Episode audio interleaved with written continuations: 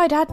Hi, Celine. Did you know that you and I are about the same age if you count time living in the world? What do you mean? Well, as you know, I left a high control religious group around the time you were born. So you're in your 20s then? Well, maybe in my head. The thing is, though, because I had all of my beliefs about morals, science, politics, religion, philosophy provided for me, I spent the last 25 years trying to work out what I should think about a whole bunch of stuff and work out what's going on. No one knows what's going on, Dad. Well, I think it's about time we did.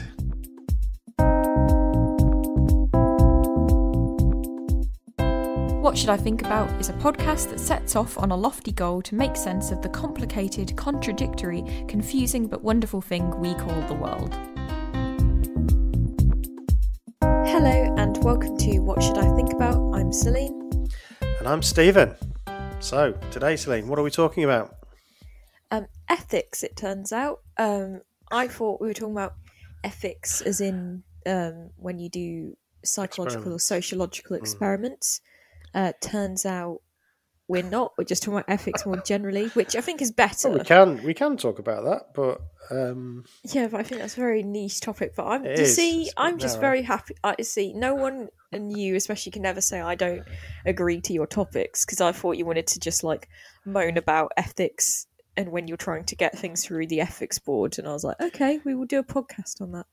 no, that's very boring. No, we're going to talk about right and wrong. Basically, we um, I think it's a really important question. You know, uh, how to make decisions about what is right, what is wrong, morals, all that stuff. Um, And in philosophy, it tends to get called ethics. Um, And so, yeah, I thought that'd be quite an interesting thing to talk about. Obviously, neither of us are philosophers. Um, so, you know, these are these ideas are ones I think we're all grappling with, but even the experts, I think, grapple with them too. Yeah, I think Um, it's so- a word that's not just for experts, though. In that I think No, most of right. us um, use the words eth- use the word ethics in in day to day life quite a lot, or you know, what's ethical? Is this ethical? Um, Hmm. And so on. So we'll we'll go into that. Um, you'll probably talk about it um, in in the ex religious kind of way, and maybe I'll bring in some. Um, the way that I kind of link to it is the is the Hmm. consumerist world we live in and what and Yeah. that sort of thing. So I'll probably Mm. take us there. That's cool. Yeah, I mean that's all relevant. Yeah, um, I mean I think there's a question when you leave uh, a religious group, um, especially one that is so all-encompassing as Jehovah's Witnesses or Mormonism or Moonies Any or whatever. ones that we've spoken to over exactly. the year. Yeah, these have a very clear uh, set of moral Code of requirements, I suppose. Yeah. I would, yeah. Now, it is true that there will be varying degrees of, uh, you know, people obeying those ma- morals and ethics. I would assume, and there's also probably a lot of hypocr- hypocrisy around the leadership. You know, so um, I'm sure people who have come out of high control groups, cults, even religions, will be able to point to leaders who didn't display their own ethical code, but in a way, Well, I kind of don't want to get small scale to large scale, Indeed, like yeah, the um, you know, with um, everything that came out with the Catholic Church and exactly. you know many other Yeah. groups and um, Yeah. JWs and so on. Um, how, yeah, there's there's lots to talk about. Absolutely, but um, in a way, I, I kind of don't want to get sidetracked down the uh, that route too much um, Mm. because uh, I want to talk about the principles actually. So, whilst yes, I'm sure there's lots of hypocrisy in these groups and so on. In a way, I'm not for this conversation. I'm not too interested in that at the moment. I want to think about the actual principles of morality. So, as uh, a young Jehovah's Witness, being raised in that uh, situation, I was taught that my morals came from the Bible. Mm. Um, so if you didn't know what to do about a situation, then you should go to the Bible to find its principles. And of course, for Jehovah's Witnesses, they have this big library of work that interprets and um, decides what those principles are. So you don't just go to the Bible, you go to the Watchtower or the Young People Ask book or the Family Life book or whatever it, it, it is. And that gives you guidance then on what the Bible says. This is this is what I was told. Now, of course, that's all contested. Different people think different things. But as a principle, that was the principle that we were raised to believe. So, you know, and, and in a way, it's part of the um, the inspiration for this podcast. You know, what should I think about? What should I think about assisted dying? What mm. should I mm. think about stealing? What should I think about lying? What should I think about all of these questions? So a lot of them are actually actually ethical or moral questions, and if you've been used to, been trained to going to the Bible or the books that are supposed to be interpreting the Bible for your answers, when you leave, you've got a question. You know, what do I think about these things? What do I believe about these questions now?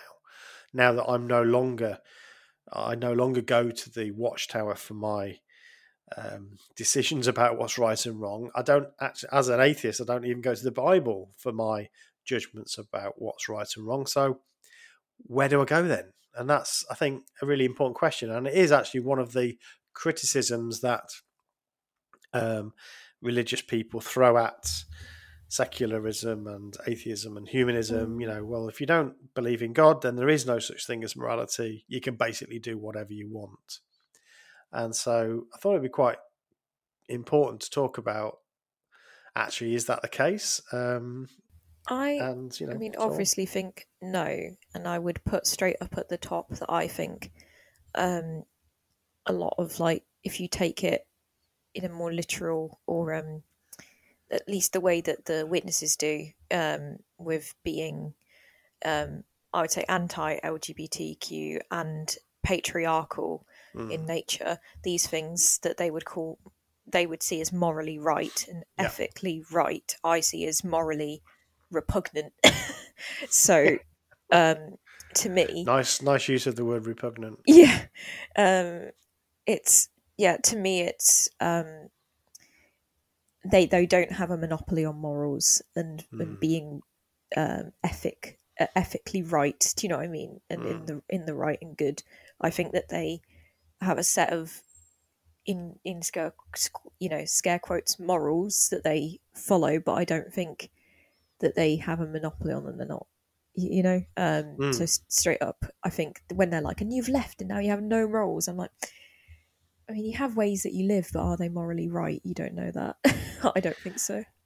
Yeah. So, um, I mean, we want to we want to talk about some of the um, some of the the more philosophical ways, I suppose, of identifying morals mm-hmm. and the secular ways of thinking about morals. Mm-hmm. But of course, the, the, the problem with religious morals is um, they're always mediated at least once, but yeah. often more.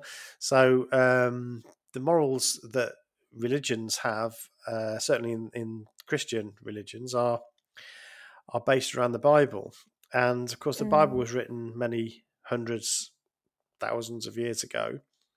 Um, therefore, the morals that are in there are a reflection of what was considered normal back in those days.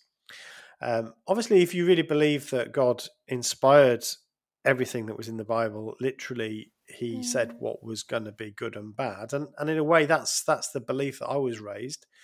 So the Bible itself the way that we were taught, it starts with a question of who gives the rules, who whose morality do we go to? In fact, it is the question really. You know, so when Adam and Eve sinned against God, essentially what they were doing was saying, We don't want you to tell us what the rules are. And so when Eve takes of the fruit and gives some to Adam, he eats of the fruit um, straight after that, they realize they're naked, and um, that was evidence for God that they'd eaten of the fruit. So the fact that they made their first, if you like, moral decision, if you don't count the eating of it itself, mm. um, was oh we're naked, we need to do something about our nakedness. That that itself is like the first time that humanity decided for itself what what the rules should be. Mm. Um, it's interesting in Genesis that God then makes some clothing for them, mm. um, and then obviously that's that's the fall from perfection, and so so the idea in the JWs, and I think this is quite common amongst um, Protestant and uh, lots of these sorts of religions, is that morality is is determined by God the original sin was actually, although it was eating of the fruit, it was actually rejection of God's moral standards and the determination to make up our own mind what's right and wrong. And so that's that's kind of the mentality when people accuse secularists of having no morality. That's the same accusation, really. But it it sounds like a it's it sounds counter to itself. So to suggest there are no you know, secularists have no morals, or um, as seen by when Adam and Eve chose to make up their own morals. Do you know what I mean? Like, so it's just saying you have the wrong morals. Do you know what I mean? So it's like, oh, you've got no. Do you see what I mean? Well, the the the argument is is that if there is no ultimate intelligence that is or creator that you know ultimately has the the right um, to determine what's right or wrong, mm. then we have a, a, sort of relativistic set of morals where it just depends on the individuals, the time and place, um, the social world, uh, all of that. Well, then they can pretend fluid. to be. They can pretend to be separate from the world, but we know that we don't act entirely as the Bible says. You know, people that do wrong aren't stoned anymore, and we don't have slaves, but that's in the Bible. um, eh, so yeah, I find it all very sticky. But let's move. Let's move to something more interesting, I suppose, because I just find it. I'm being.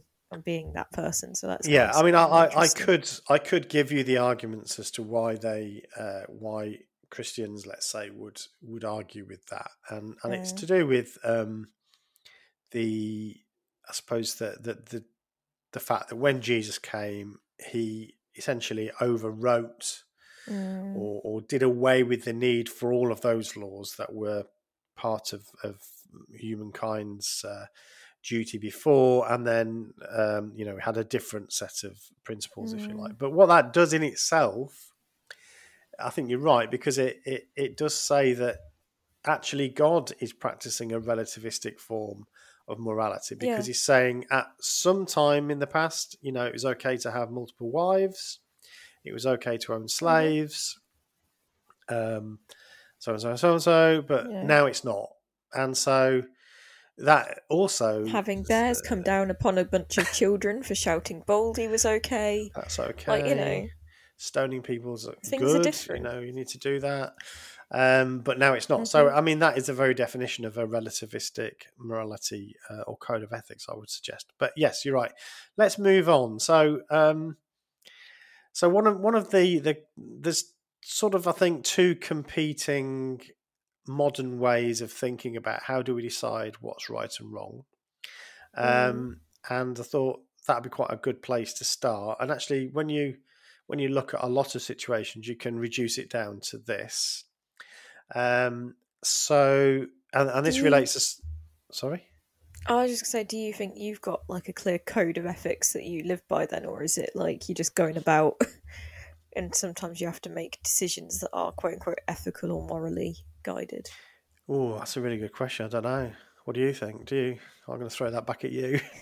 just like, I don't know. I don't know. What about you, hot potato? It, yeah, um, I think um, I think generally most decisions are probably ethical decisions that you make day to day, but not all of them are um, big decisions. You know where where you shop, what you eat, um, you know who, who you who you date. Potentially, like all these things have um, hmm. sort of ramifications, but not all of them are you considering. Um, I, I think the things that I can control or I try to. So the things that I don't need but I would like, I try and make sure that I buy ethical thing, like for, you know companies that treat their people well and things like that. Mm. But um, yeah, and I, I have Okay. a political system that I, I guess that I believe in. Hmm. Like I, you know, so that probably falls into that. I would imagine.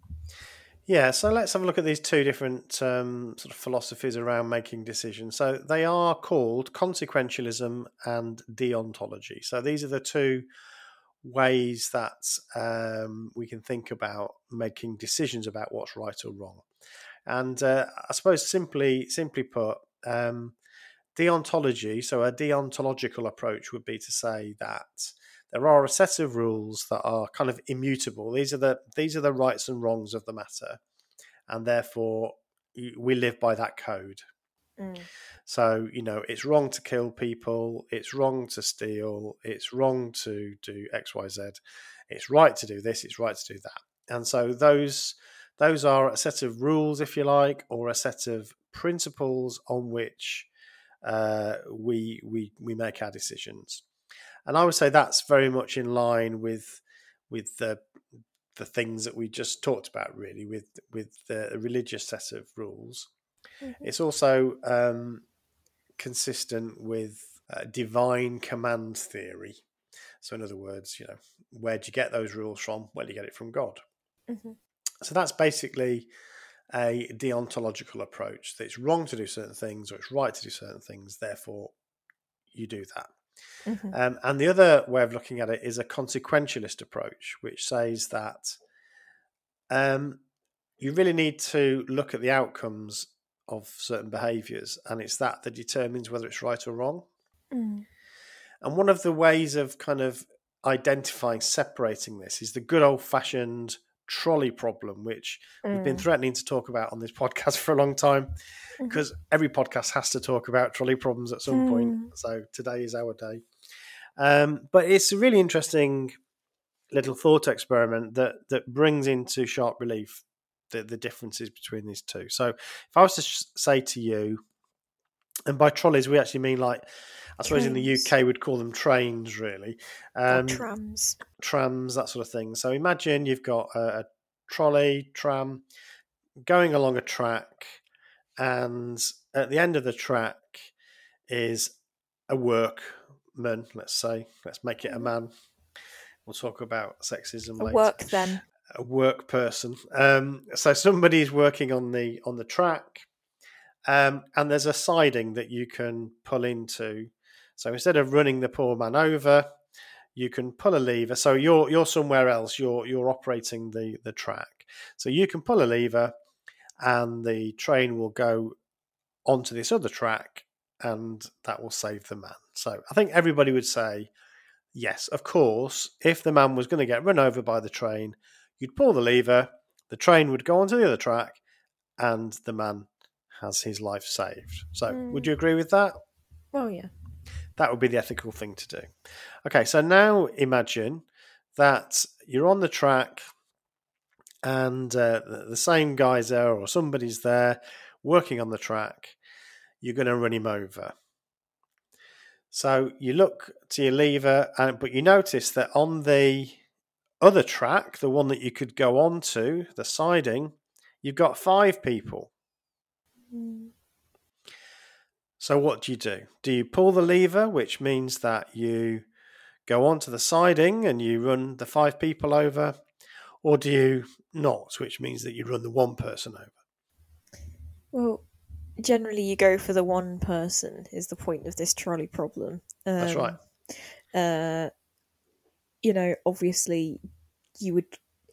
This ignores all other opportunities for anything. you Mm, only have the yeah, lever in this absolutely. scenario, so Yeah. that's it. I mean, he's because you'd think that there'd be, you know, alarms yeah, or forget brakes. forget any. brakes don't any- exist. This is the never-ending tram, There's no superheroes that are going to help save you. Nothing. or you know, just engineering. No, nothing, nothing. This is this is the problem. Okay, so you'd say, well, I wouldn't. Obviously, I wouldn't pull the lever then because I'd be going into the five people. So what happens if the five people are Mhm. on the main track, and now pulling the lever means that you would come off the main track, but you're going to kill that one person on the siding.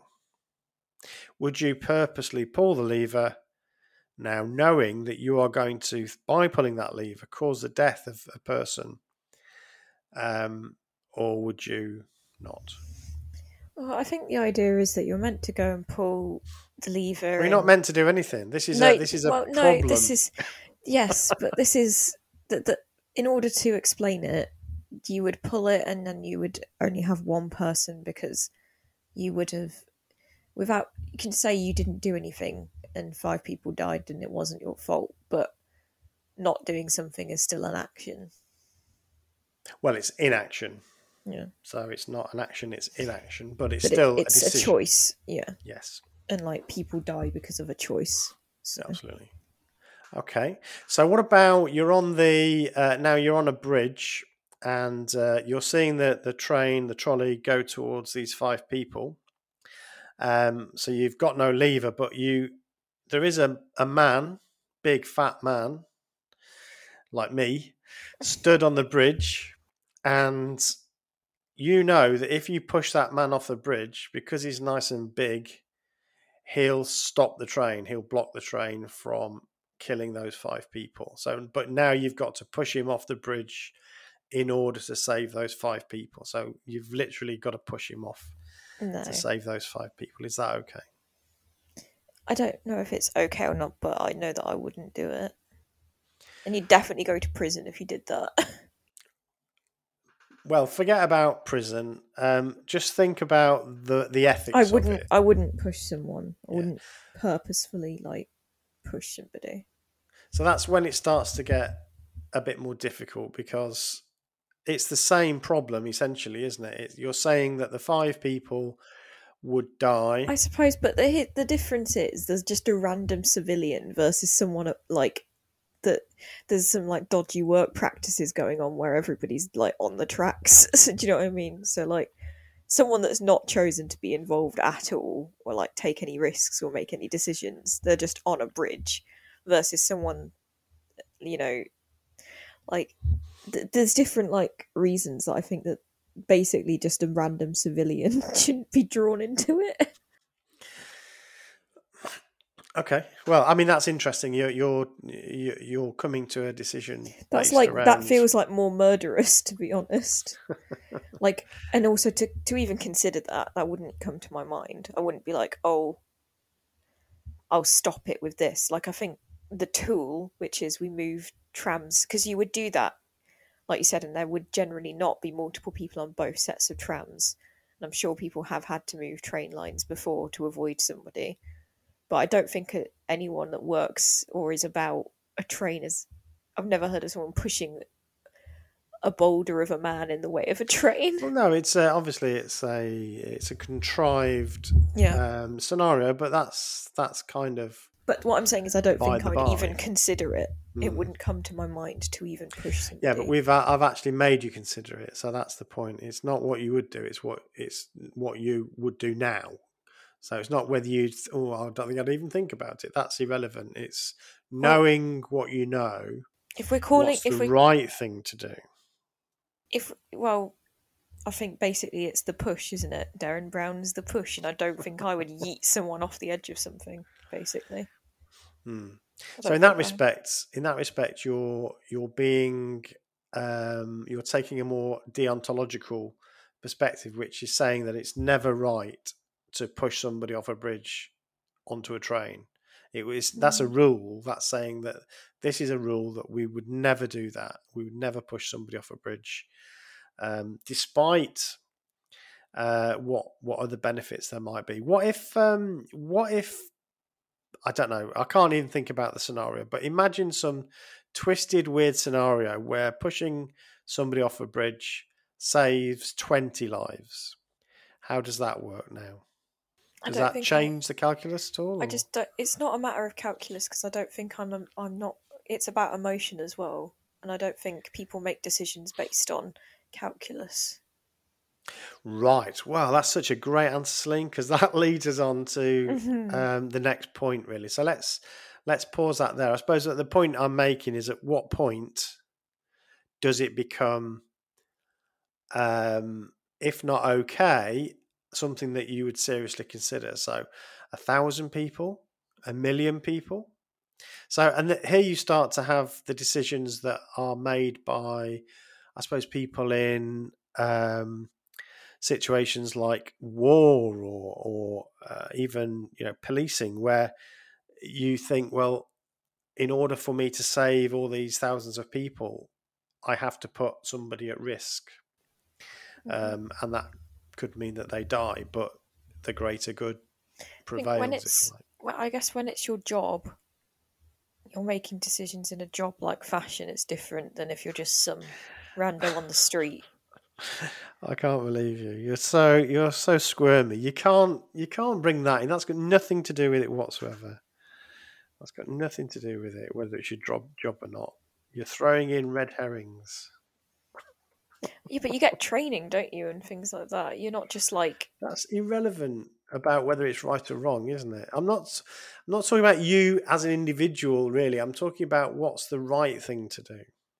Mm. So, um, we're we're Star Trek fans, as we often say on this podcast. Um, Star Trek talks about this a lot. Um, the needs of the many outweigh the few. Do you remember that? Yeah, but also that's constantly in dispute. So that's right. It's one of those areas that that it explores, isn't it? In a lot of the movies, in particular. Particular kinds of people go into politics. so Spock, Spock is a, um, I would say, is a consequentialist. Mm. So Spock, he's always the needs of the many outweigh the few. So yeah, if if somebody has to die for the benefit of the many, well, that's a price worth paying because the the consequences are such that yeah it outweighs the negative effects. So that's consequentialism is this weighing up of the the benefits. I suppose I ought to say how do we define benefits? So this is thinking about utilitarianism is a good thing to think about at this point. So the idea of utilitarianism, which is linked to consequentialism, is that the utility of doing something, in other words, the benefits of doing something, are based around the maximization of uh, goodness, happiness, pleasure, and the reduction as much as possible of pain and suffering. So it depends how you like to think about it, but a lot of people talk about trying to reduce the amount of suffering in the universe. So, is what I'm about to do now the thing that is going to maximize happiness and reduce the amount of suffering or not?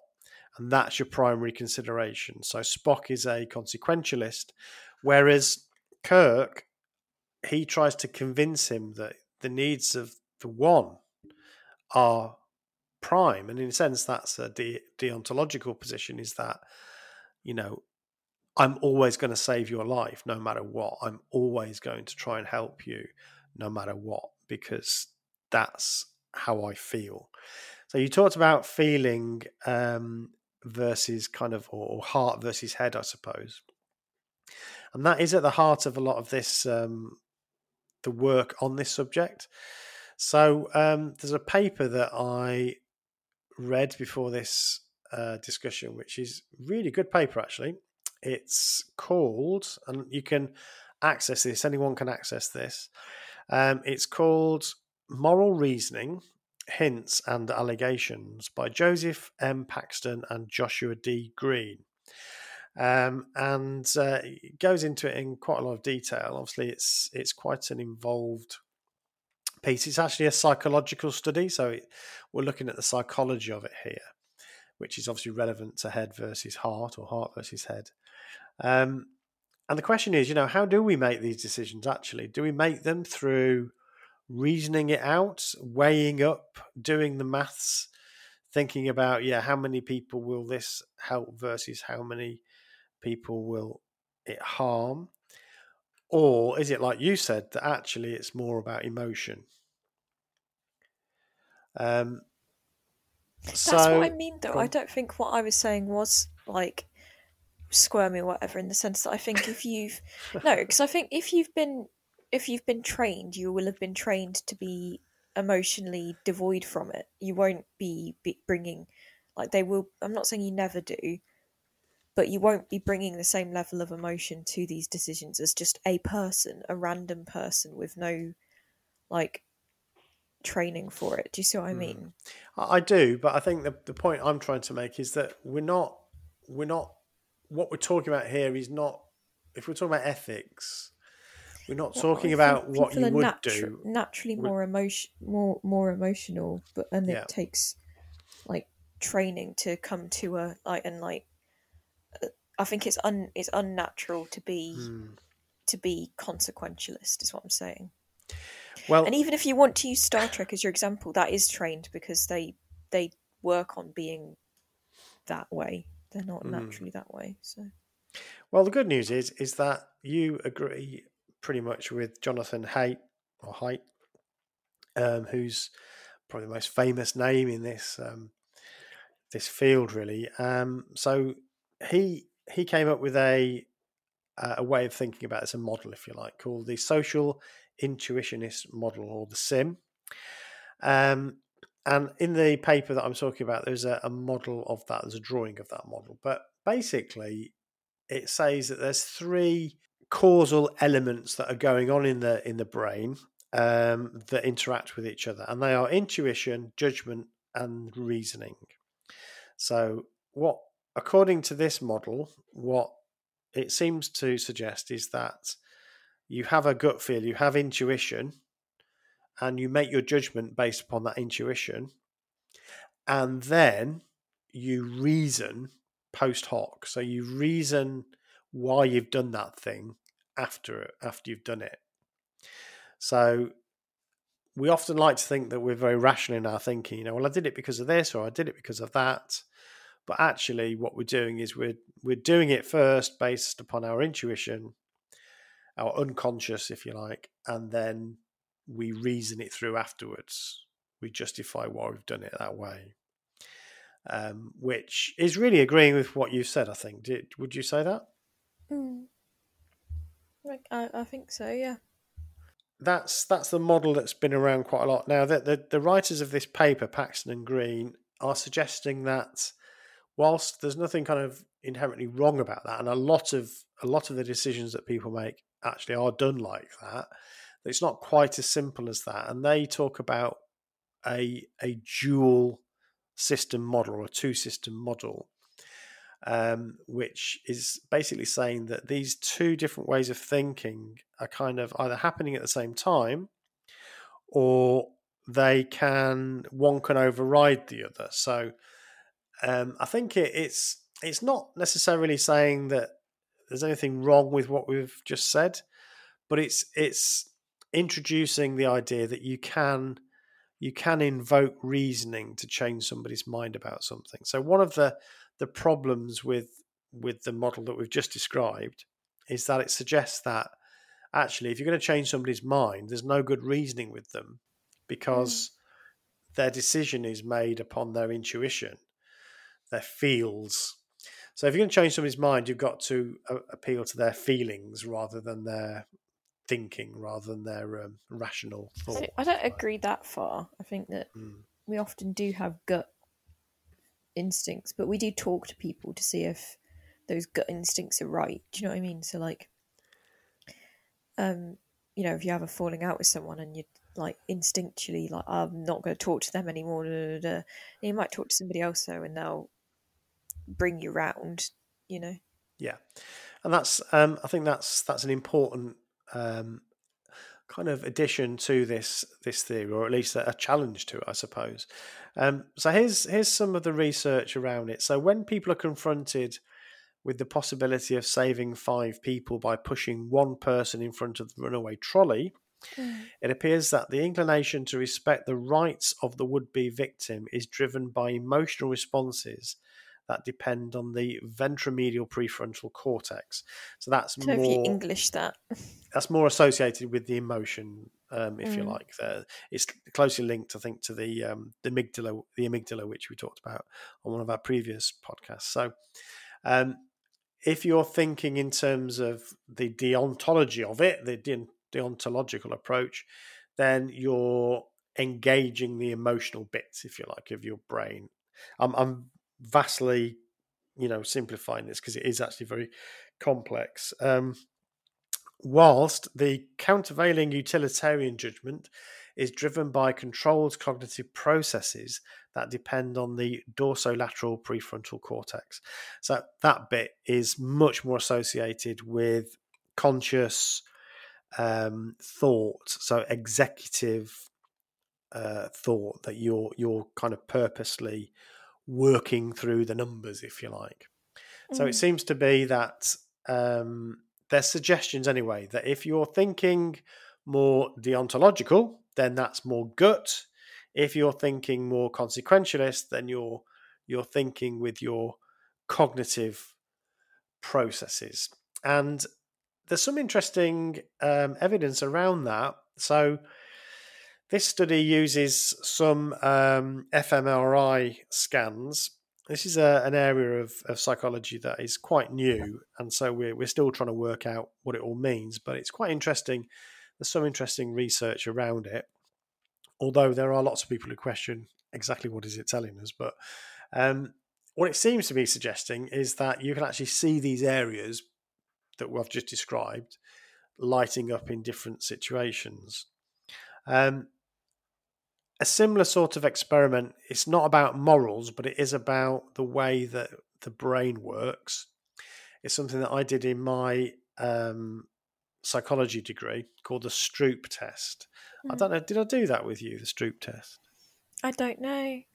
So the Stroop test is where you time how quickly it takes for people to identify um, the color of some some words. So they're they're they're printed out in different colors, um, and you time how long it takes people to identify the the colors. Mm-hmm. Um, so if you have the word red typed in red, you mm-hmm. time mm-hmm. how long it takes people to recognize that. Um, and the word yellow typed in yellow and the word blue typed in blue. But what you find is if you mix it up so that the word red is typed in blue, Mm. the word green is typed in red, then people take longer to process that. Yeah, it was on brain training. Do you remember that? Oh, was it? Mm. Yeah. So that's a, that's called a Stroop test, and and you it's very well understood that it takes people longer because there's this kind of interference going on. It's there's greater cognitive load, and it seems that that also is associated with this more consequentialist thinking. Like, you know, you're actually having to do some work. You're trying to think, you know, what what do I do in this situation? Um, so again, there's some research on that. Individuals with more rational intellectual styles tend to make more utilitarian judgments, consequentialism, while individuals with more intuitive styles tend to make fewer utilitarian judgments. And you can actually see that in there. Um, That's how we're we all play a game called Perudo, um, a What's dice that? game. So okay. you have a cup and you have some. You have like you start with six dice, and you rattle the dice, and you look yeah. at your own, and you might have six sixes, for instance. Um, so you might call. You have to call how many dice you think are in the table. So I might say I feel quite confident that there's at least eight sixes on this table because I know I've got six. So I'll just call like that. Like I'm just like, or I'll just make random calls that I just feel right. I'm like, I don't know, like three twos or something. Then the boys around me that do physics are like working out the statistics and they're like taking ages. And I just call random things. I'm like, four fours because it just feels right. mm. um, and then, yeah, one of them was getting really annoyed because I like won a few games. Um, and I'd make certain bluffs that they were just like while they were all like going mad on the statistics, taking ages. yeah, well, that's um, that that sort of relates to these two systems, and it, mm. it kind of reminds me anyway of the um, we've talked about the two system model before, the Daniel Kahneman thinking mm. fast, thinking slow. I think it it relates to this really, is that we seem to have uh, two different well, we do have two different processing um, or two different processes that we use. So there's some things that we just automatically, uh, intuitively, if you like, and we just make those decisions quickly.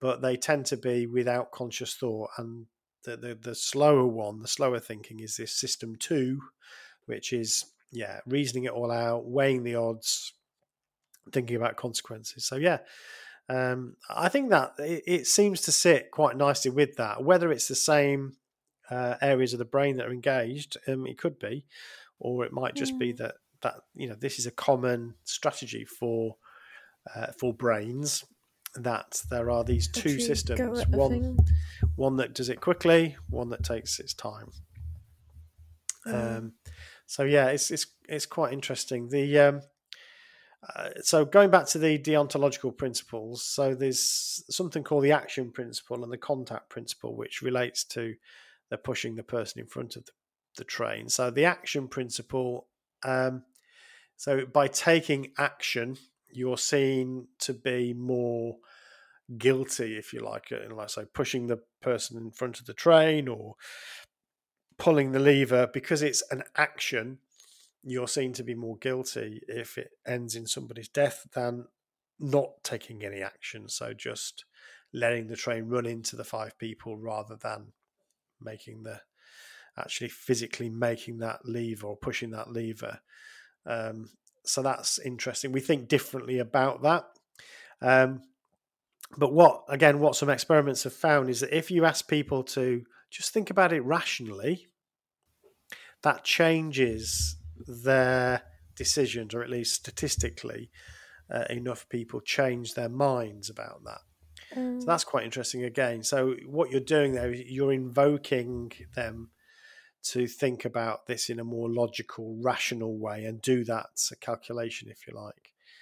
Um, and the other one, the contact principle, is is the physical act of pushing somebody. Um, again, that seems to have more emotional impact than just pulling a lever. Um, so it's that the physical act would seem be seen it's as a bit being, more murderous, isn't it? a bit more murdery. Yeah, yeah, exactly. Yeah. So where, where does that kind of leave us then with uh, with working out what's right and wrong? I mean, I think what um, what all of what, what the majority anyway, let's say, of, of the philosophers and psychologists who talk about this seem to be suggesting is that you might have a um, a kind of grand uh, philosophy, if you like, but on a day to day basis, uh, we tend to actually do things in a very deontological way, really. So we we tend to Intuitive. have a set of rules, mm-hmm. yeah, that we follow, um, based around perhaps the way we were raised, the the norms in our society that we're used to, and that's how we normally do things. And so that's where we go first. But um, perhaps at the level of I don't know the nation state or organisations or um, that sort of thing, then when you are thinking more strategically about something, then then maybe you start to think more yeah. consequentially. Well, I would say individuals do, or at least myself and like individuals I know do. I would agree generally. Yeah, people are being deontological in the way that they're not, you know, considering every single decision down to the minutiae because mm. you would just be paralyzed. You need you to would. be able to make that's right um, quick decisions. But I would say that the things that I want to change, I know I've made I make slower decisions on. Yeah. So things that I've chosen to do differently. So, you know, um, thinking about how I use certain language to make sure it's, you know, because we we we grow up in a different world to the, the way things change and everything. So you try, mm. you might have said things when you're younger that you wouldn't use the same language now. So you, yeah. that that I think becomes a slower process and is still morally important. I mean, I remember at school we had an assembly about why using uh, the word gay as an insult was bad, yes. and everyone then had to like keep stopping themselves because they were they'd learned that that was bad, mm. Or there hmm. was you know language that I didn't know was a bad or in or unkind term, and you you mm. told me, oh, that's not very nice. It means this, and I didn't know, mm. so then I stopped using it. But then mm. that's like a slow process. Um, yeah. So I think we do things like that. Or, for instance, um, every time that I would, by impulse, if I was looking for clothes, I would go on to like you know you know cheap or fast fashion Mm. website here but now i don't do that but it takes me time to find places and i actually for the first time in life look up the about us page to see if they tell me where their factories are and Mm. you know how open they are and transparent and that's slow processes deciding okay well i'm not going to shop there because they don't tell me um, where that is or i don't want to shop at anymore because it turns out they don't pay their people very good wages so you know Is that, Those is that all true, slow or is that processes. just a for example? uh, it's true unfortunately Oh, so you can Okay. bleep them if you want to in case we get into big trouble um, but yeah Yeah, so um, I that's a good point, and it, it again it, it relates very much to the thinking fast thinking slow two system model. You know, on on my training courses that I do for managers, I try to encourage uh, managers to use kind of like thinking tools. You know, um, there's all sorts of tools that, Mm. that managers use, like SWOT analysis or uh, force field analysis. These things are, are just very simple uh, tools that help people make decisions. I think in themselves, they're you know they're just fairly simple, and, and ultimately you still have to make the decision. It doesn't really make much difference, but what it does do, importantly, is it slows down your thinking, so you're actually considering all of the uh, the various different options. I think that in itself is quite a good idea. Um, so that's one of the things that I, I think um, helped me. Um, there's lots of difficult decisions. I think when you leave a religion or a high control group that you know you didn't have to worry about before, and so you just you just said, well, that's wrong. I know that's wrong. That's it. And then when you leave, you you have to think a bit differently about that because And- you yeah and, it and could that be takes time. paralyzing so i think remember that like we've said not every decision has to be a slow decision and that you can uh, you can over time introduce more things to your i guess moral compass um Yeah, i'm not I mean, saying think be paralyzed by it and No. as you come across things allow yourself to consider them is what i'm saying so Mm, give yourself um give yourself space to not be knee jerked i suppose but don't yeah, feel as though don't, I don't want people to feel overwhelmed in the sense that you've got a lifetime, hopefully, of you know your new life, your new experiences to unpack these things, and it takes time to build a new moral compass, and you won't always know what things you are changing. Um, it's it's a slow process, right? Yeah, it is absolutely, and I agree that you don't. You know, there's lots of things you don't need to agonize over. I mean, let's face it the the religions, even the the high control groups that that we were members of, um, they are still situated within a culture, a, a wider culture. A lot of Mm. the things like not stealing, not killing people, you know, the, these things are um, generally, of course, not always, but generally considered to be um, fairly accepted, um, straightforward. So it's not like you're starting It's from in bad, scratch. yeah.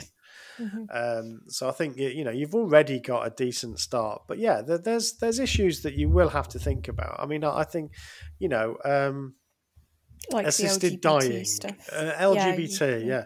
But assisted dying is one that I often think about. Um, so you know, when I was a Jehovah's Witness, it was very simple that you couldn't help somebody die because it was wrong to take a life, you know, and it was Mm. wrong to be party to that, and that's still really the law of the land. Mm. Um, I personally now, after years of thinking about it, um, think that we should change the law in that area. But Mhm. that's just my opinion. But it's based on thinking about it. You know, what's the what relieves the maximum amount of suffering um, in the world? That's my own personal opinion. But and I'm not saying that's the right one, but I've come to that through that slow process that we're talking about here Mm.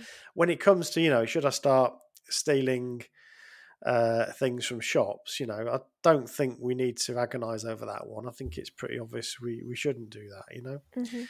um, so that i think that's that's what i'm what i'm talking about really it's it's about you know considering what is the right thing to do based on that reason i mean the, the other thing that really influences our decisions on this in this sort of thing is is our political persuasions and other groups that we associate with. So once we leave um, our cult or religion, then you may well find yourself associating or identifying with a different group. And that could be a political group, it could be another religious group, whatever. So again, you've then got external influences about what you think is right and wrong. But I think it's important for me, anyway, personally, not to just um, accept whatever somebody else tells me because I did that for the first 30 years of my life mm-hmm. and, and I really want to be able to think about these moral issues for myself. So and there's some big ones. And it's important know. to um for everyone to consider them individually in the sense yeah, that I think so. Tribally is not ideal. So re- mm. regardless mm. if your tribe is a religious group or mm. um, a political uh, persuasion, it um, you, you don't have to agree with everything from a particular political party to still be on the mm. left or right, for instance. Right. Um, yeah. So don't feel that that's what your tribe says, so you have to believe it and stand that's and right. Die on yeah. that hill. Um, yeah. Consider things for yourself. And that can be really hard, can't it? I know we've mm-hmm. talked about this in the past mm-hmm. together, mm-hmm. you know, and mm-hmm. it, it's especially with um, the way that things like Twitter and so on separates people into these groups. Mm. You know, feeling well, I have to take this view because that's what you know the rest of my tribe says. Um, I think can be really mm. difficult, but. That's one of the things that, that we we won that freedom really hard. um, if you've left a high control group, and I think it's important to be able to to continue to make those decisions. You know that in mm. itself is a, a, decision, of course. Um, and um, yeah, I think it's I think it's for me it's it's really really important. Um, mm. and, and I guess the, the other thing that I've thought about this quite a lot over the last couple of weeks. Um, trying to understand other people's decisions, why people do what they do. Some of that can be, it co- it could be that we're thinking, you know, in this way and they're thinking in a different way. So, you know, um, it's wrong to do this or it's wrong to do that. Okay. Mm. But what was going through their mind at the time? What were they thinking? What what was the their motivation? So it could be that we think this particular action is is wrong, but um, the decision they made was perhaps a consequentialist one that they thought the greater good would be served uh, by taking that decision. I think something that's important to consider in all of this um, sort of moralistic conversation of today is that um, I do think, as much you know, I've said I don't want people to feel overwhelmed, but I do think, unfortunately, each instance is different, and we do talk about shades of grey and things like mm. that. And um, you know, certain times you might think a decision you know, generally you might have a particular way of seeing things because that's sort of your moral compass, but in certain instances you might feel um, obligated to do such, and mm. it's up to the individual, I suppose, to see how that weighs up with their conscience and their morals and ethics, and also how they think it's going to um, impact the greater good and not just you as an individual. I guess that's when you draw out to um, the wider realm of this of the you know consider communities and mm. just generally other people um, because obviously we're talking a lot about individual feelings today and how we personally feel but obviously a big part of ethics is our interactions with others and how we um, you know how we uh, interact with others is is I would say a really big part of this so we're talking about our individual feelings and actions but obviously I think morally, the time I feel most twisted up is when I'm considering how it's going to affect other people. Um, mm. I think that's when I feel most conflicted when I'm hmm. considering mm. others. Um, I can always sort of make do when it's only mm. affecting myself because I think, well, I've only made myself yeah. a little bit uncomfortable. But yeah, when it's others, it makes things ever so more difficult. it does. It does. Yeah. Yeah. But yeah, I suppose um yeah. Just just throw that in there, you know. Also remember other people. Haha. Make it even harder for everyone, you know. But there we are. Yeah. So no one says that ethics are, are easy and and um yeah, I think that's that's obviously always going to be difficult. And and in a sense, um leaving makes it more difficult. It, it, there is something nice about, and that is the one thing I think um, that you perhaps do miss when you leave a, a cult or a high control group is that yeah, you know, it was great before because I didn't have to worry about that. I just knew what the right thing to do was. Yeah, and you like can't really got... get upset, can you, if someone does something that's, mm. you know, agreeing to the moral code um, of your group. If they upset you by following the moral mm. code, mm. you can't really speak out about it because no. you've all agreed that that's right. So that's right. even the thing that you know I said is twisting and more difficult, people can't even get upset about it. no, I mean, you know, I guess people do because people are human beings, but but you um, puts you in a yeah, you're safe if you mm. if you make a decision that is in line with what the um, the organisation says, then then fine. You, you're always able to say, well, I you know I'm just trying to follow the uh, uh, the the principles of the Bible. You know that's that's what I've done there. So you know I I knew if I got called up as a young man, if I got called up to go to war, I knew that I couldn't do that Mm. Um, if I was asked to um, what, carry a gun for my job, I knew I couldn't do that. If you were asked to um, give or receive blood, couldn't do that. Mm. Yeah. So but that's in why it gets it so. That's why it's so awful when you start to doubt, though. Because mm. everything, I think it's when you're on one side or the other, it's it's easier. But when you're, do you know what I mean? Once you've mm. left the moral code, or if you're comfortably in it, it's fine. But that wavy period That's where right. you're not sure, yeah. like you said, yeah. when mum was going to be having me, and you thought, yeah.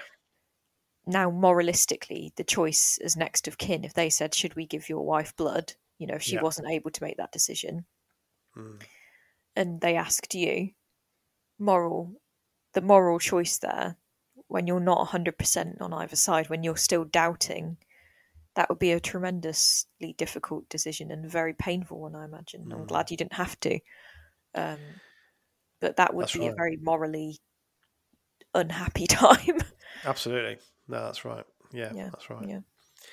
Yeah. Mm. So yeah, it's it can be quite difficult, and I think the longer you're out, the easier it gets. I mean, you're you're never you're never there. I don't think. I mean, uh, for me, there's still issues that I struggle with, um, mm. and I mm. honestly don't know the right answer for.